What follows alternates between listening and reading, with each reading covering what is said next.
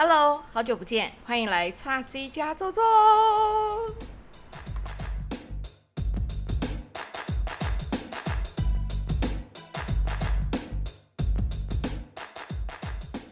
今天呢，一样是世界特辑，因为只要是关于旅游的呢，我就会放在世界特辑。那先跟大家讲一下为什么呢？我已经有大概半年没有更新，因为呢。我从二月中欧洲回台湾之后嘞，我就很想要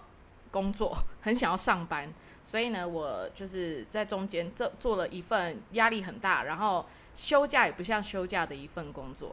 然后但终于呢，就就觉得嗯，这个工作好像不是很适合我，因为它不是一个，它是要打电话的，它不是跟本人接触。然后我就觉得我的个性好像不是很适合，然后再加上我不喜欢没有休，就是你休假的时候不像休假的那种，生活压力很大，所以我做了几个月呢，我现在又转职，就是我朋友找我去做他的品牌活动企划，然后加做一些行销方面的内容。好，然后所以中间呢，我在这两份工作转职中间呢，我有放了自己大概三个礼拜，哎，两个多礼拜的假。然后我中间拿了一个礼拜去旅行，在哪里旅行呢？我没有出国，是在东部旅行。就是突然很想要，很想要一个人出去一下，我就是订了背包客栈。那我那段旅程呢，是排了一个整整的，哎，排了一个礼拜。那前面呢，主要是在台东，然后后面三天在花莲这样。那前面四天呢，我是自己就去了，就是我想要自己一个人出发。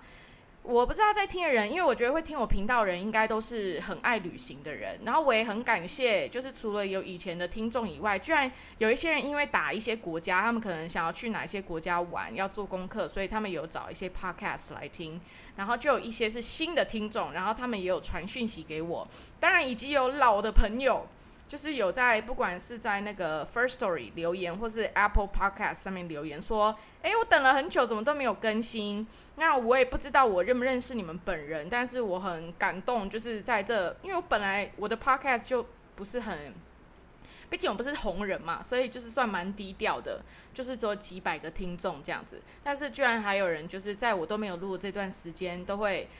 用没有情绪勒索的方式 提醒我说。哎，你是还有没有要录啊？什么时候要更新？这样，然后有人说蛮想念我的声音的，就非常非常的感谢大家。我可是我其实 podcast 没有要停的意思，只是说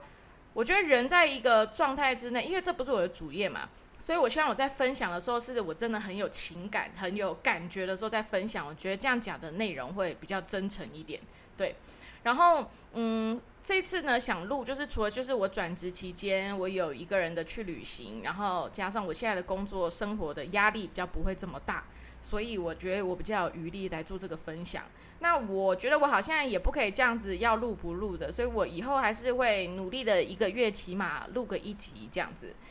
好，我们继续回到我这一集想要分享的地方，就是台湾的东部。就我一直呢对台东是。我如果要问我台湾我最推荐的两个地方，就是如果我有呃外国的朋友来台湾的话，我一定会想带他们去的。我们不要讲离岛哦，离岛又是另外一番风味了。就是在台湾本岛的话呢，我会最推荐就是台南以及台东。那台南不用讲了，就是我有多么深爱台南。如果有看过我 Trusty 小西皮的文章的人的话，他一定会知道台南在我心中有多么的神圣。但是我这次想要来讲台东，因为。我虽然一直也很喜欢台东，就台东其实是一个很旧的地方，它的旧度呢，其实很像冲绳。就是冲绳，我超喜欢去日本的话，如果讲起来，我最喜欢的地方其实是冲绳。但是我日本因为没有去过很多地方啦，主要就是东京去了好几次，然后就是跟家人啊、跟朋友这样。但我自己对东京是没有什么情感的。但是我有一次带团去冲绳，我真的爱上，因为。我觉得去一个国家、去一个地方，会让我最有共鸣的是人的生活态度。那我这次去台东呢，我完全又惊呼了，因为我本来就知道台东很旧但是我不知道连在台东市区里的人也这么旧。就是因为我是一个，我排了这样的七天的旅程去花东嘛，那我前面四天，哎，前面五天我就安排在台东，然后前面四天呢是我一个人去，后面就陆续有朋友来加入我的行程，这样子。我为什么会想要一个人去旅行？因为前面有讲，其实喜欢旅行的人，你们可以回忆一下自己旅行是喜欢一个人，还是喜欢跟朋友一起。那两个其实我都很喜欢，但是我在我思考，当我对于这个地方的感受度最强烈，以及最能够交朋友的时候，其实是你一个人的旅行。那应该有很像我在分享我在 Instagram 的 Story 上面分享我一个人旅行的时候，就我大学同学就有传讯息跟我讲说，他说他可以一个人去国外旅行，但是他没有想过他在台湾一个人旅行，因为他总觉得一个人在台湾旅行有点别扭。我突然想想，我觉得我可以理解，因为台东这次对我来讲蛮特别，是我以前的在台湾的一个人旅一个人旅行也不算一个人旅行，都有点像是去。那个城市去找朋友，可能住朋友家，啊或者是都会跟朋友混。就算是自己租民宿，但是就是会跟朋友混在一起。然后这一次的话，我是我是有台东的朋友，但是呃，他也有他的事情要忙。然后我是预设，就是我们没有熟到我可以去住人家家这样子，但是也是不错的朋友。所以我想说，那我就自己订一个背包客栈。哇，我已经算蛮久没有住背包客栈。我说一个人啦，一个人的，多人的背包客栈也都是一群朋友，你把就是那个房间包起来，然后很少是一个人去住，跟人家共宿的那种背包客栈。那这次因为我出发的，我没有很早去把它规划好，所以我算蛮临时定的。那很幸运，因为我是一个不会骑摩托车也不会开车的人，所以我觉得有点废，因为我就台北公主嘛。我就台北公主，然后再加上我是领队，所以我其实，在台湾的时候，我又不用正常，我又不用什么通勤，我只要有公车、有脚踏车就好了。而且我脚踏车其实是三十岁的时候才学会，起因是因为我真的非常非常怕车子，我很容易被车子或者是突然出现的人吓疯。我就觉得我尝试骑去学骑摩托车，但是我是在台中的一个停车场学骑摩托车，但是光是有车在那边停车，我就会吓疯，所以我就觉得。我把自己弄死就算了，但是我以我这样子的方式，我很容易把别人弄死，所以我就放弃学摩托车。开车的话，以后可能有机会吧，但现在还还不太敢这样。然后我就只会骑脚踏车，所以呢，我就定了台，我就不可能住郊区嘛，不可能住台东的郊区，所以我就排了台东市。哇，我本来以为想说，哇，台东市应该跟花莲市啊、台北市啊，或是台南市啊，都是一样的，就是。呃，你可能就是在市，我可能只能在市区晃来晃去，可能就是去逛一些什么微光市集啊，然后去看一些什么呃博物馆啊。大概我一开始其实我也没有预设太多啦，我是觉得没事做也没关系，就是我就在民宿跟大家在在背包旅馆跟大家乱交朋友，跟老板聊天，我也是很 OK，就是没有预设太多，但是想说反正怎么样也都可以找事情做，没什么大不了的。好，然后反正我就带了一本书，然后背上我的行囊，我就去了台东。哇，结果我就是这样随意，我知道他在市区，结果就是我订的那个地方呢，走路十五分钟就到了台东滨海公园。然后呢，滨海公园那边都可以租脚踏车，我就发现了以前都有听说过一个地方叫做台东森林公园，不知道你们在的人知不知道，或是你有没有去过？哇！哇！我那天就想说，哦，今天没事做，那我去骑脚踏车去个台东森林公园好了。因为我看到一个就是标语写说，台东森林公园的那个骑脚踏车步道啊，是台湾算是规划最好的，就是它有一个二十一公里的，可以绕一圈，但是会超出台东森林公园。但我想说，嗯，我就在台东森林里面里面混就可以了，就带一个书去，带个水啊，带个书，然后就是没有想太多，然后就去了。哇！台东森林公园简直是惊为天人，我真的以为我出国了，然后我就只不过我就是到了一个琵琶湖，然后觉得这个景色也太美了。可是我其实会发现这个景色也跟当地人有关系。我就是看到一个大哥，他应该是在这个公园里面工作的，他就骑坐在摩托车上，然后停在琵琶湖旁边，然后很 chill 的在那边吃槟榔，放着他的广播。然后想说，哎呦，这个 view 真的很美诶，那我就也找个地方坐下来。然后面对整个琵琶湖，然后那个云倒映在这个湖水上面，然后我就在那边看书，然后就这样子，后来大家看看看看起来，然后再骑脚踏车去下一个湖，就晃来晃去，就超没目的的。但是在这个台东森林公园里面的时候，超像在欧洲的，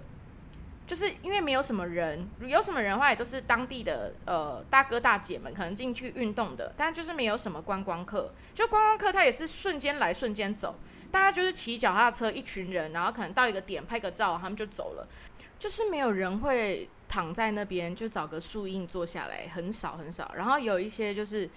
跟着台湾团过来的台湾人，这样子，就他们行程有到台东森林公园。就是台东森林公园会一直让我想到，就是国外的公园，不管是纽约的 Central Park，然后或者是我在英国我很喜欢的 Hamstead Hill 这个地方，就是天气很舒服。因为虽然是正热的时候去，但是因为它很多树。然后有树荫，所以其实是很舒服的。而且台东又有海风，没有像台北这么这么闷热。然后就是非常轻松，然后景色非常美。真的在骑脚踏车的时候，看到那个树荫啊，然后风飘逸，阳光透过树叶穿下来，然后他们把里面建设的很好，但有一些原生的。就是森林，以及后面就是再把它弄好了。因为之前有一次台风很严重，所以有把一些树给破坏、毁坏掉了。但是整个台东森林公园，我觉得它就是呈现的非常好，然后。非常浪漫，我真的以为我到了一个，我真的觉得我出国的那一种状态。所以有机会去台东玩的朋友，你们不要忘记可以排这个行程。而且我觉得建议就是排一个下午，然后可以骑脚踏车，当然你要走路也可以。我很佩服可以在里面大走路的人。然后就是很轻松的，就坐在湖边，然后跟朋友诶聊聊天，带一个带一个啤酒，带一个小的小食，或者是一个人的话，都可以去那边看书。就是那那个是一个超迷幻的一个时空，我就是在这五天里面，我去了两次，一次是自己去，然后第二次是我朋友有一天有两个朋友他们来找我来台东找我一天，然后我就设计了一个行程，下午就是专门要去台东森林公园，然后我们一起一起过了一个很迷幻的一个下午，然后傍晚的时候我们还有去那个就是台湾的那个什么铁人比赛。三铁的比赛就有游泳啊，然后骑脚踏车跟跑步，然后其中一个就是在台东森林公园的这个叫什么活水湖，非常非常非常大的人造湖，那里面还有鱼，然后你也看不到底，有点可怕，让我想到柏流的水母湖，就是那个看不到底的那种感觉。可可唯一美中不足就是水有点热，而且因为他们是外包了，所以他们是早上七点到下午五点，你都不可以人都不可以下水。但五点一开放就没有人管了，就大家就会冲下去，然后就会看到很多不管是像我们一样是观光客，或者是就住在那边的人，就是大家很开心就冲下去。哦，那水真的很深，而且很远哦，所以就是不会游泳朋友，或者是你体力不好的人，建议你们带那个那叫什么，就是。充气的那个叫什么？那个什么游泳圈啦，类似那种东西。因为有很多人去那边游泳，他们都会用挂在那个手臂上的游泳圈，因为它真的蛮长一条的。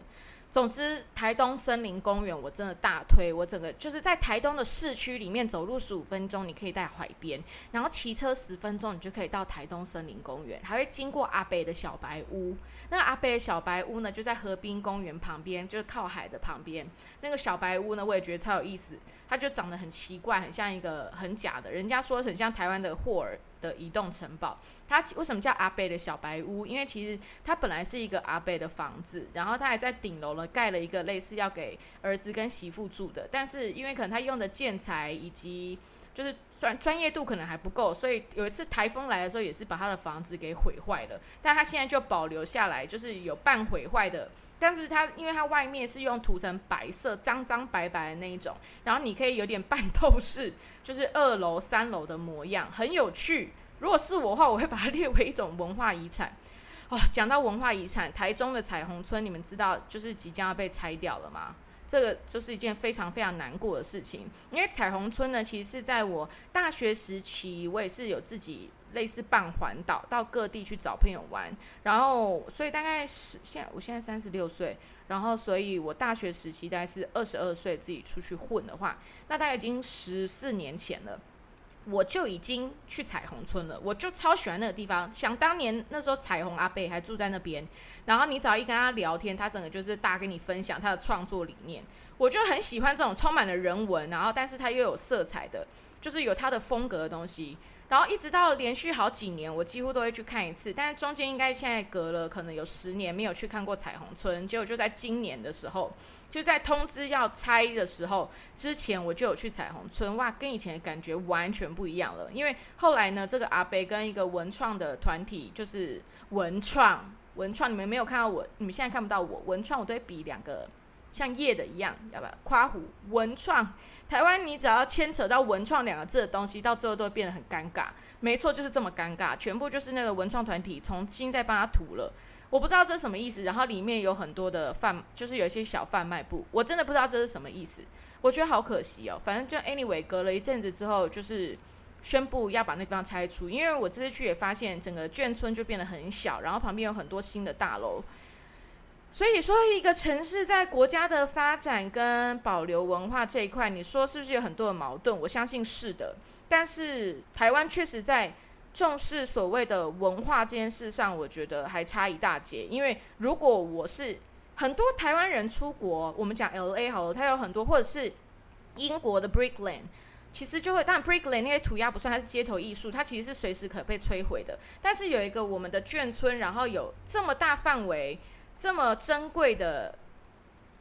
一个点在那边，但是我们台湾却没有办法好好的去保存它。你也不能怪怪这个文创的团体啊，因为他们这个地方早就有了，为什么政府没有提早发现？为什么是这些私人的团体发现了？所以最后变成这样子，这个地方就是留不下来了。大家都失去了一些什么？那可能就是对于炒炒房，或是盖房子，或者是政府哦，我不知道这个牵扯太多，我也不发表太多意见。我只觉得台湾，我们创立台湾的时间没有很久，从民国三十八年到现在，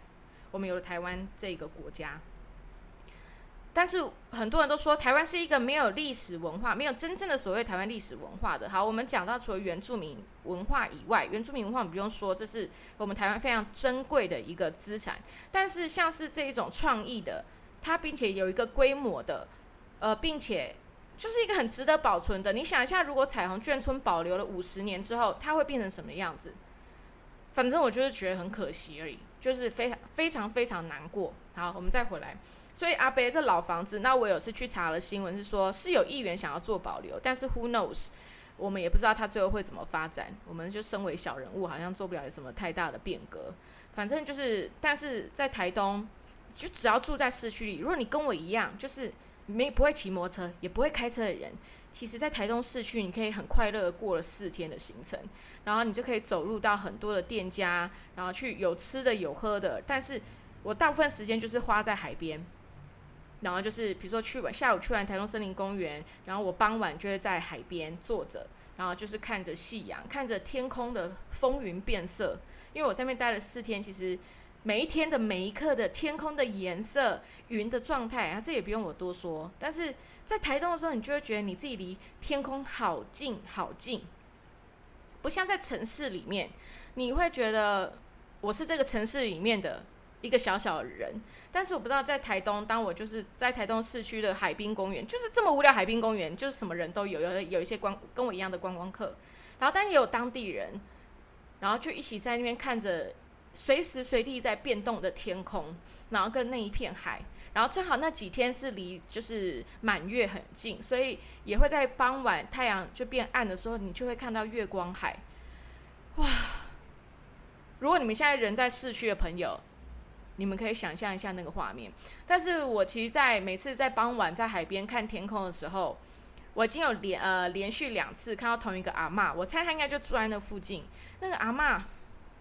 就是那阿妈让我想要冲绳的，因为为什么我很喜欢冲绳？是冲绳人就是很松，就你会看到一些腾巴特的大哥，可能他就是肉肉的肚子，就是腾巴特躺着侧躺，那个肚子会就撞到地板那种。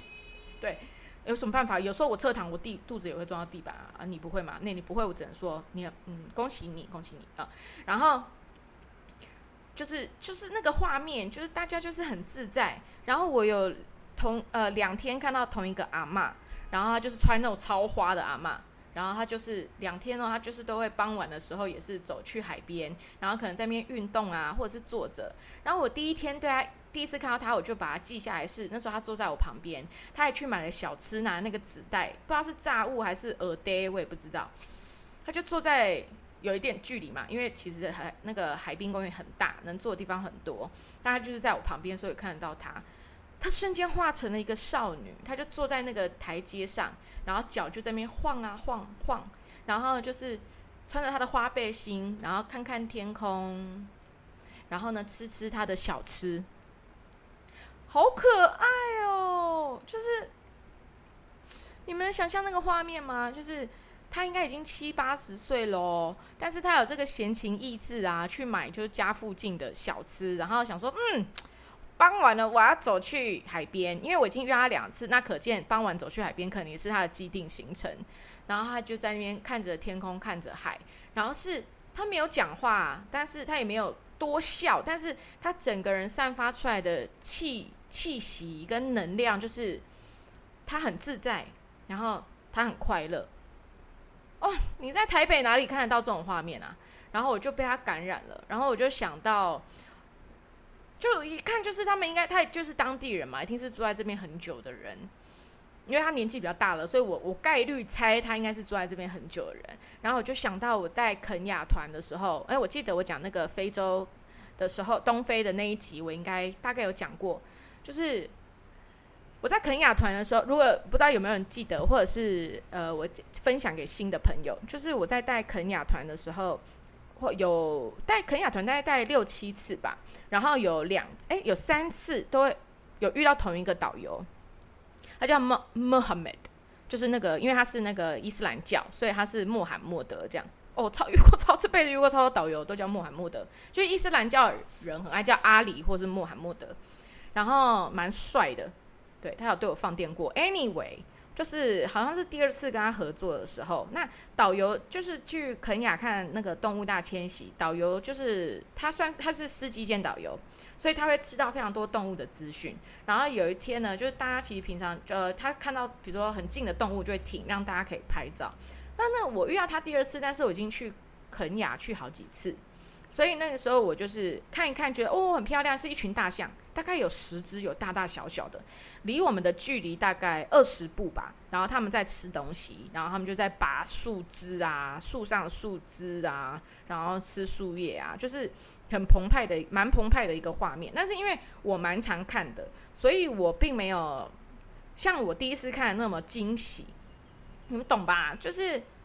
你很常看到，呃，这就是像人家讲的，就是旅行，其实我们就是去人家活腻的地方嘛，就是去我们去人家活腻的地方，这就是我们的旅行。但是就重点就是因为那不是你平常生活里会常看到的画面，所以你会觉得很新奇，然后会特别感动。那我那时候就是已经因为蛮常看到大象的，所以没有太就觉得哦很漂亮，然后给客人拍照这样，然后就开始在好像划我的手机还是干嘛的，我就没再注意。然后就导游那时候他就转过来看我一眼，他就跟我讲说：“Ashley，你看好漂亮。”然后我说：“嗯，好漂亮。”然后他就看着那一群大象，他说：“你看有多漂亮。”他已经做导游二十二年了，然后他看到这样画面的时候，他还是会要跟你分享。说你看这些动物有多漂亮哦！那一刻我就是重疾啊，就是哦，每次去非洲我都是被当地人教会了好多事情，然后就觉得对啊，他妈的，我现在看什么屁手机啊，或是我在发呆干嘛？我应该是要去像他一样，就算他是几乎这几这二十几年都在做这份工作，但是他还是会全心的去享受，去珍惜他看到的每一个画面。然后我就看到那个奶奶，我就想到这件事情，就是这奶奶她就是住在这边，应该也住一阵子。虽然我是不知道她到底确实住了多久，但是一看起来她就是一个 local，但是她还是很享受这里的一切。然后你在她身上看到了能量，看到了像小女孩一样，就是她很珍惜她有的体验的那一种感觉。我觉得那是我在台东我永远忘记不了的画面。然后我也有拍偷拍这个奶奶，这个之后我会把它整理成一个文章放在 Trusty 的小细皮上面。就是如果你们想要看我说的这一些的画面的话，你们之后可以到 Trusty 的小细皮，或是我的 Instagram 上面也可以。就是有把一些我在台东看到的很珍贵的画面拍下来，然后奶奶的篇幅大概就录了一段影片，跟再帮她拍了两张特写。超可爱的，所以我在台东的行程其实就是我自己旅行。我其实旅行可能因为当领队关系，所以旅行我就不喜欢想行程，我是觉得随遇而安，就是能干嘛就干嘛，那没干嘛也没差。然后这次比较可惜是，就是我在清背包客栈，因为我发现，因为当我 check in 的时候，老板有说，通常不会有人来背包客栈住这么多天，因为很多我这住总共住了四天嘛。然后四个晚上，所以五天基本上都不会看到重复的人，大部分人都是环岛经过而已，所以来住背包客栈，所以你很难在那边算交得到朋友，但是就也蛮开心。它有一个小小的吸烟露台，然后就是每天可以看到猫，然后会跟民宿老板聊聊天。一开始还觉得，诶，他们是偏冷漠型的那种背包客栈的老板，但后来住到第二天之后，就开始很热情的跟我聊天。就蛮喜欢大家这种很自然的感觉，这一点我觉得就跟可能我在台东遇到的就呃不台南遇到就比较不一样。台南呢好像通常第一天都跟你掏心掏肺，然后台东的话是会，哎有自己的 tempo，tem 感觉对了，他才会跟你出发。就是他们不是走一开始就非常活泼热情型的那一种，但是是非常非常舒服自在的，所以就是当地人给你的感觉会让你。对这片土地，对这个地方的感觉完全不一样。你看到，其实台湾那么那么那么小，但是真的每一个地方都有不一样的风情，诶，很神秘，诶，不觉得？我我自己是每次觉得都很神秘。然后我去这四天呢，就有朋友有一天有空，所以他就带我去。比较远的地方玩，他就开着他的货车，因为他是做百事级的，他是进口一些泰国的服饰这样子。这个我之后也会分享，因为他的那台车里面装满了他的就是摆摊的衣服。然后有一天他也带我去都兰的山上，然后让我直接在车上大逛街，然后我直接在山上里面大换大采购，就蛮可爱的。后来他就带我去往都兰，再过去东河，然后金尊那边去找朋友。我真的说，就是去外面找朋友的时候啊，会觉得很快乐的一件事情，就是你喜欢的朋友，他再介绍给你的朋友，都会几乎都会是你喜欢的朋友，这就是所谓的同温层吧。因为如果我觉得这个人他本身他可能是。朋友跟你喜欢的朋友，这是两件事。这个大家应该心里都有都有一把尺，对不对？这个人是普通朋友，这个是你喜欢的朋友。那我的朋友是我喜欢的朋友，因为如果不是我喜欢的朋友，基本上我不会把我的，我不会因为害怕寂寞而硬要找人来陪我。就是我不太是走这个路线，因为不觉得长大有时候宁可一个人嘛，才不想要花时间跟一些人就是打交道，因为你很。不想要再遇到你需要花心思去相处的人，因为工作上已经要这样子了，所以在私生活上我是已经完全不接受这样子的状况，因为我不怕一个人。那我朋友那天就终于有空，他带我去找他就是郊区的朋友，然后他都会他就是去找先去找金尊的朋友，他是那个女生呢。她很可爱，她是一个物理治疗师，然后她老公也是个法国人，他们就他们喜欢冲，老公喜欢冲浪，所以他们就搬到以前住在台南，然后后来搬到台东。那我说哇，台南也很棒。他说对啊，台南也很棒，但是台南的话呢，比较是你每天好像要去哪个店做，然后去交，就是跟朋友一每天好像要跟朋友混在一起，因为台南可能是比较一个城市，所以后来他们选择了要台东，一就是除了老公喜欢冲浪以外，就是在那边生活比较轻松，比较简单。然后你也可以有更多跟自己相处的时间，就是因为你不毕竟不是在城市里面嘛。然后后来呢，他们他们就讨论说，哎，要带我去哪里玩？然后他们说，嗯，要不要去佩尾的海？我说什么是佩尾的海？他说，哦，佩我们统称呢，谁住在哪一区，他那边的海边就叫那个人的海，那个人家的西边就叫那个西。他说很好，佩尾那边海很棒，就是它不是一般观光客会去的地方。我说哇，很棒哎。我说不过我其实也很想要去山上的溪，因为我真的我不知道花东有什么溪是。你知道吗？就是那所谓的秘境，就是有当地人知道的。然后因为天气很热，海边又是大太阳，又没有遮蔽物。因为我其实不是一个很爱在玩海水的人，就是浪很大，其实我常常在里面，就是也不能很悠哉的飘在那，因为浪就马上就袭击过来。然后就是几乎我去海边就是泡水晒太阳，泡水晒太阳，大概就这样而已。但是我就很想要去溪边，因为海边的海水其实有时候不够凉。然后他们就说：“好吧，那不然我们也去佩尾的溪。”他们就是为了我。要带我去佩尾的溪，然后哇，就是找到一个小秘境，然后享受非常冰凉的溪水，然后就三个女生在那边。后来就在山上就溪水享用完，因为他们其实是配合我要带我去，然后接着就带我去佩尾的海去，就已经是傍晚可以看夕阳的时候。哇，我到那个海，它其实是在佩尾佩尾呢，他是一个农夫，一个女生，然后她家就住在大马台十一线上旁边的房子，旁边都是农田。好，然后他们他家的那个海呢，是要跨过农田，然后要跨过一个人的家，那个人的家看起来很像美国的那种房子，就是还有前廊有 porch，然后有花园，但是他很酷，因为通常。拥有这样子土地的人，他可能会把他家都封死，不会让人家可以经过他的地方可以走去海边，你懂吗？就是可能想说，哦，我这边就可以走去海边，那我要把我这边弄好，免得有一些复杂的人会穿过我们这边。但是这个地主呢，居然把他家的栅栏跟农田中间开了一条路，是让住在附近的人可以穿过那个小小，就是整一个人穿过去的密的一个小巷，然后再走下去，直接到那个配尾的海。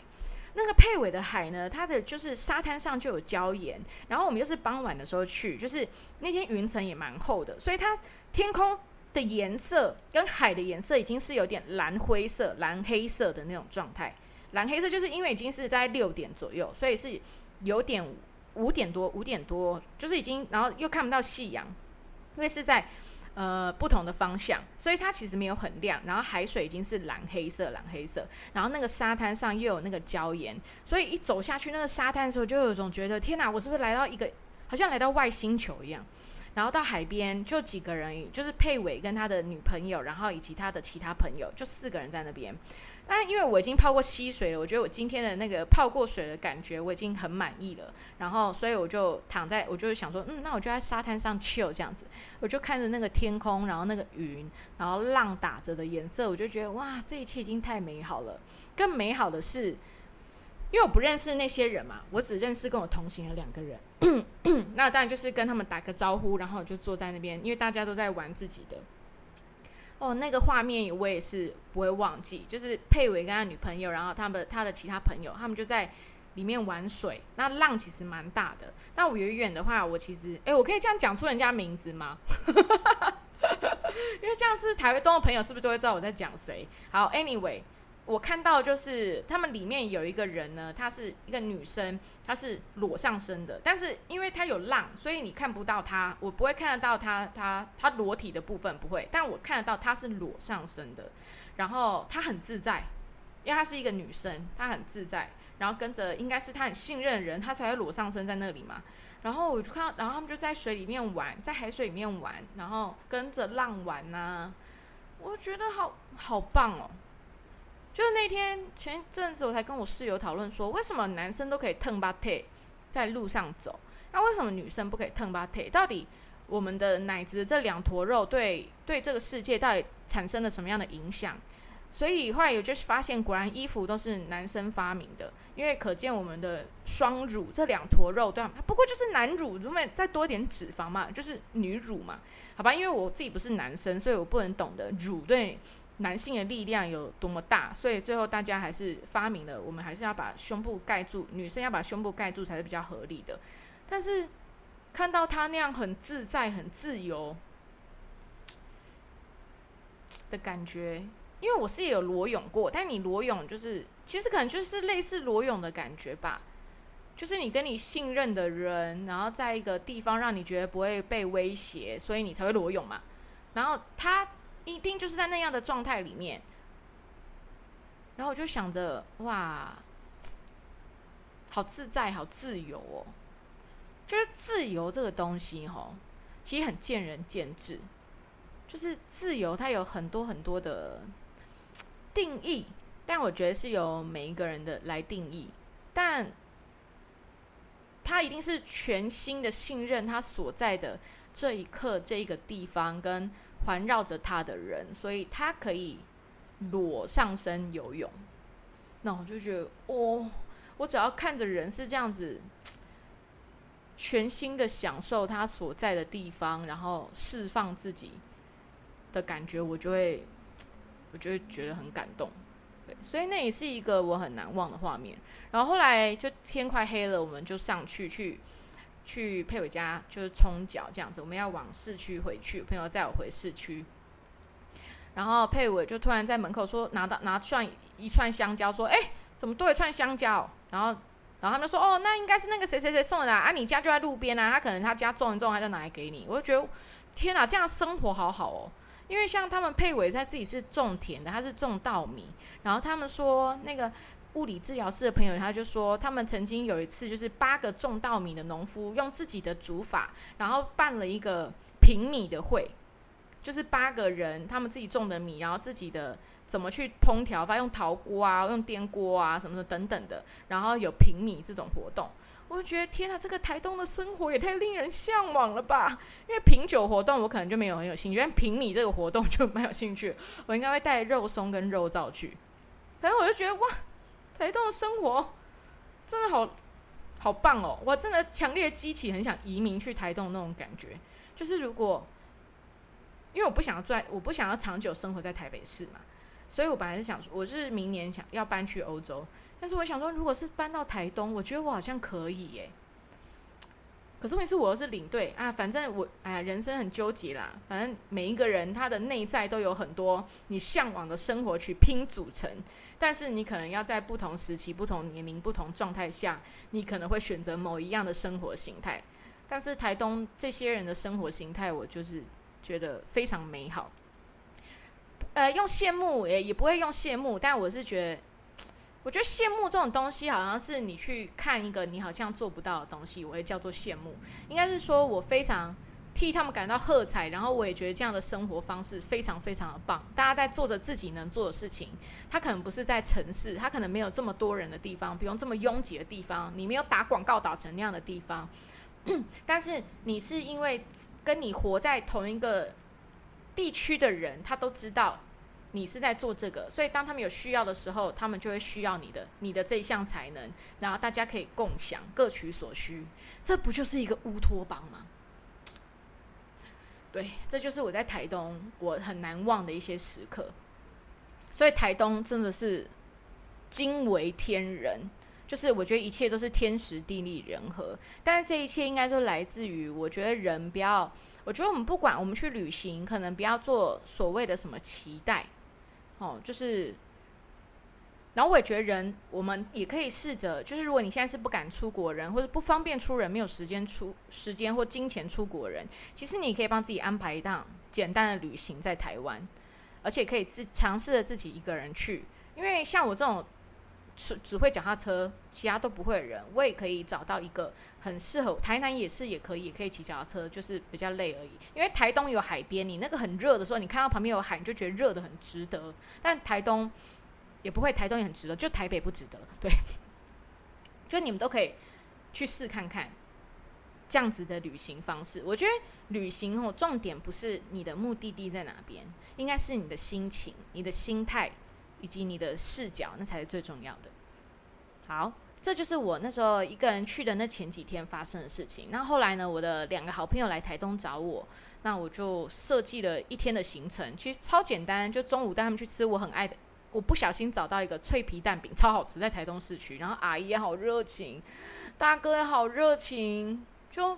很幸福，然后我还有拿衣服去改，因为不是跟我朋友买衣服吗？对面改衣服阿妈也好热情，一看我就说：“啊，你吃饱了没？”哦，就怎么那么可爱？然后我还去留评价给那个脆皮蛋饼的阿姨，然后隔我回来一个礼拜，阿姨就会说：“下次有来台东，记得要再过来哦。”我觉得怎么那么温馨？就你觉得你留了一些什么在那片土地上的那种感觉。啊，现在想起来是起鸡皮疙瘩。然后就带我朋友们去吃那个脆皮蛋饼嘛，然后后来就去台东森林公园，然后大聊天，然后骑脚踏车一个下午，然后去玩活去活水湖泡泡水，然后晚上就带他们去吃一间也是走路就到了了，因为就排了一整套的行程，就是我自己觉得不错的，然后的去吃一个小吃的餐厅。然后后来回家洗澡，洗澡，我们再去海边，带着酒啊去海边，然后看月亮。然后我们在那边坐，好像我们坐了大概三个小时吧，然后都没有别人，就在 台中市区的海边哦。就我们的那一区就是完全没有人经过，然后我们就看着将近满月的月亮，然后听着海的声音，然后喝酒，然后聊天，大吃零食，就是一个。超级梦幻的一天，然后隔天呢，我们就往花莲出发了。老实说，我到花莲第一天我就心情很差，因为花莲的城市，你看其实就在隔壁，但但东部都很长啦，很远。花莲的城市景色跟台东的城市景色是完全不一样的，而且我本人是不解，我觉得台东的美学比较厉害，花莲的打了歌，花莲的美学呢，就从他们民宿里面有很多都有壁贴这件事，就知道它的美学很奇怪哦。对我自己是反壁贴民宿，我非常恨壁贴这个东西，不是壁纸哦，是壁贴哦，很怪不懂。然后它的城市有很多莫名其妙的。你看，叫东大门夜市，我觉得这件事就不合理。你为什么要取东大门？台湾没有自己的文化吗？所以后面可能又有什么原名一条街，可能就是有人反映的吧。然后他们一些，反正城市，然后离海边又很远，就是反正觉得一个很莫名其妙的地方，就觉得有点阿杂。但是后来隔天，我因为其实去花莲的目的是要去海货，所以我去了一天海货。那其实我已经隔了好几年没有去海货了，就是以前。我刚去海货的时候是二零一六年跟二零哎二零二零一五二零一四二零一五二零一六年我都有去，但是呢，我去了前面两次我都是去摆摊，然后最后一次呢，我是去当主持人，就是被他们邀请去当活动主持人，但是我就有点被那边的氛围吓到，就是一开始去非常喜欢，就是觉得哇，这边的摆摊的市集都很好，他们就是手做的，都是很有感觉，就是真的很多很棒的作品。然后很好逛，但是随着渐渐一次一次去，我就有一种觉得排有一种排外感，这我不会形容。如果有在爱去海货人，我不知道你们能不能理解，就是有一种排外感哦。那我也不想讲的太仔细，因为我觉得每个人感觉不一样。所以我其实最后一次去，就距离我这次的上一次去之后，我对海货的感觉有点变化。就是我们撇开说，它这个市集它真的很棒，它在一个很漂亮的地方，就可以望海的地方。然后它有很多舞台，它支持手做的，支持很多的创作者。然后它也是不收门票的，我觉得这一点非常好。而且很多帅哥美女可以看，就是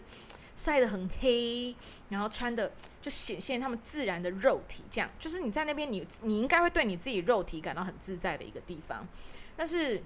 反正 anyway，我感受到了一些不同的频率跟能量，所以我有点不适，我之后就不太敢再去。但是呢，我想说，今年因为他们有谣传说今年可能是最后一年，因为那个土地已经有地主了，他之后不一定会再给大家办，所以我想说，嗯，而且我室友也没去过，那我们想说，那我们还是去吧，而且我也很久没去了，就去看看。哇，这次场地大概是我上之前去大概六年前大了大概六倍吧，四倍到六倍，反正变一个超大，但然后人也更多了。所以，因为它不会再是原本的一群人，或是这群人的朋友的朋友们来，而是变成有更多元的朋友，然后有更多元的摆摊，但是当然还是以手作为主，然后一样的漂亮，然后一样很多人搭用木材、用竹子去搭建非常好的他们的 booth，就是他们的贩售的摊子，就是美学还是非常的棒。然后因为有来了很多不同种类的人，所以那一种很封闭的感觉，这次我就比较没有感觉到。然后我就是蛮喜欢这次的活动的，而且我觉得有机会，如果不知道了，可能还是要看地主，或者是之后如果他们换地方的话，我觉得海货那天跟我朋友讨论，海货是一个有可能可以成为像 Burning Man 一样的活动，在台湾，它可以是一个。它是一个值得享誉国际的市集，我真心这么觉得，因为我既毕竟我也去过蛮多市集，但我还没去过 Burning Man，好想去，希望这辈子会去一次 Burning Man。不知道 Burning Man 呢，在美国，它在沙漠里面，然后里面它的那个入门票非常非常贵，但它里面的时候你是以物易物，就是类似他们要创造一个乌托邦啦。但我记得门票好像就三百块美金，大概将近快要一万块台币。但那是很多很久以前听的讯息，我不知道现在什么改变。那为什么叫 Burning Man？就是他们里面会有很多艺术创作，然后会有做一个非常非常大的人，用木头搭建人，然后在最后一天晚上把一把火把那个设把那个艺术造景把它给烧了。去把它烧掉，所以他们叫 Burning Man，超酷的。所以有机会，大家如果想了解这个活动，你也可以上网查查看。那我觉得台湾的海货市集呢，这次去其实觉得它其实是一个可以跟国际很多市集去比拼的一个市集。我希我也希望，像这个就是我们的软实力啊。我也希望我们国家可以有有有有权有钱的人能够看到这一块，而是不是只是用利益的角度。哎，这里就是在说空话喽。很多人做事情，这嗯，好吧，就是这是我的一个梦想而已，这是我心中的乌托邦。所以这一个礼拜的东部之旅，我其实充了超多电，就是我觉得我又回到了以前旅行的状态，因为我其实以很年轻的时候，我很常一个人去飘。但是我现在长大了这几年，尤其再加上疫情的关系，然后我出国的话，几乎都是去找呃，我找我堂姐，然后或者是去找我男朋友，所以没有机会是一个人。因为其实有朋友在，你可能会觉得比较心安、比较安全感。可是我觉得一个人的时候，其实安全感没有那么重要，因为当然你不会去挑一个非常非常危险的地方，你就做功课嘛。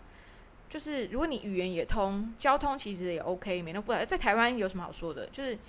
其实一个人的时候，一个人的旅行，你会发现，因为你跟别人在一起的时候，你会把你的 focus 放在跟你一起旅行的人身上。但当你一个人旅行的时候，你会把 focus 放在自己身上，以及你在那边遇到的人，然后发生的事情，那些感受会更加倍。然后你一个人晚上睡觉前，你就可以去整理你今天所发生的事情。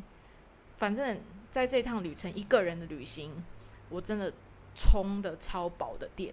然后我现在已经进入一个新的工作，那我是在做活动企划有关，是跟那个约会媒合有关系。我是做一些这样大型的活动。如果有单身的朋友，你也想要联谊的话呢，我九月二十四号办了一个游艇派对在大道城。如果你有兴趣的话呢，你可以私讯我的 Instagram。然后呢，还有就是我十二月。会带摩洛哥的团十三天，有兴趣的人呢也可以私讯我。那现在国门虽然还没有开，但是预计大概十月多，感觉啦，就是在跟一些旅行社、跟旅合作的旅行社老板也讨论，大概其实十月应该国门团体旅游就可以出去了，大概啦哈。然后我是弄了一个十二月的摩洛哥，也有可能是短期之内呃自主团的唯一一团吧，呃，对，因为我现在。我其实还没有预设，我未来就是可能国门一开，我就全部投入旅游业。其实未必，因为我也还在感受。而且如果我一投入旅游业，我在台湾的时间就会变少了。但是我现在在做这份工作，目前是觉得也蛮有趣的，是跳脱我以前的工作方式。因为我很久没有在台湾的公司工作，就是人要在台湾的那种工作，所以我也觉得蛮新奇的。然后去尝试很多我没想过的事情。去办一些活动，去跟不同人的接洽，然后去交新的朋友，我觉得这对我来讲都是蛮新的体验，然后我也很珍惜。因为如果明年我就要搬去欧洲的话，我希望我在这一年这一段时间里面，我可以去发挥我的最大值。那我会在发挥最大值的中间，你会跟这片土地上有产生什么样新的连接，或是新的感受，导致于我明年不去欧洲？嗯，Who knows？Maybe 可能叫我男朋友过来，不知道，反正且走且看，但是享受每一个当下，这就是最重要的。好啦，疫情呢，现在已经没想到就是两年多了，这两年是不是过得很莫名其妙，超莫名其妙的？然后时间很快就过去了，但是一样享受每一天，把握每一天。如果你觉得你生活其实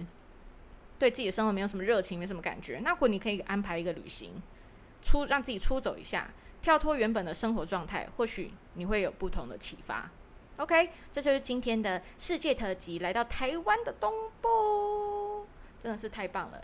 好，那就这样喽。那我希望呢，我下个月呢也会更新，但是也是要有灵感的时候，我再跟大家分享。谢谢，一样有什么感觉呢，都可以去留言给我。然后呢，像我刚刚讲的摩洛哥团，以及我的游艇派对，如果有兴趣的朋友们要单身，游艇派对要单身哦，欢迎传讯息给我，可以给你这方面的资讯。OK。Bye bye. Ciao.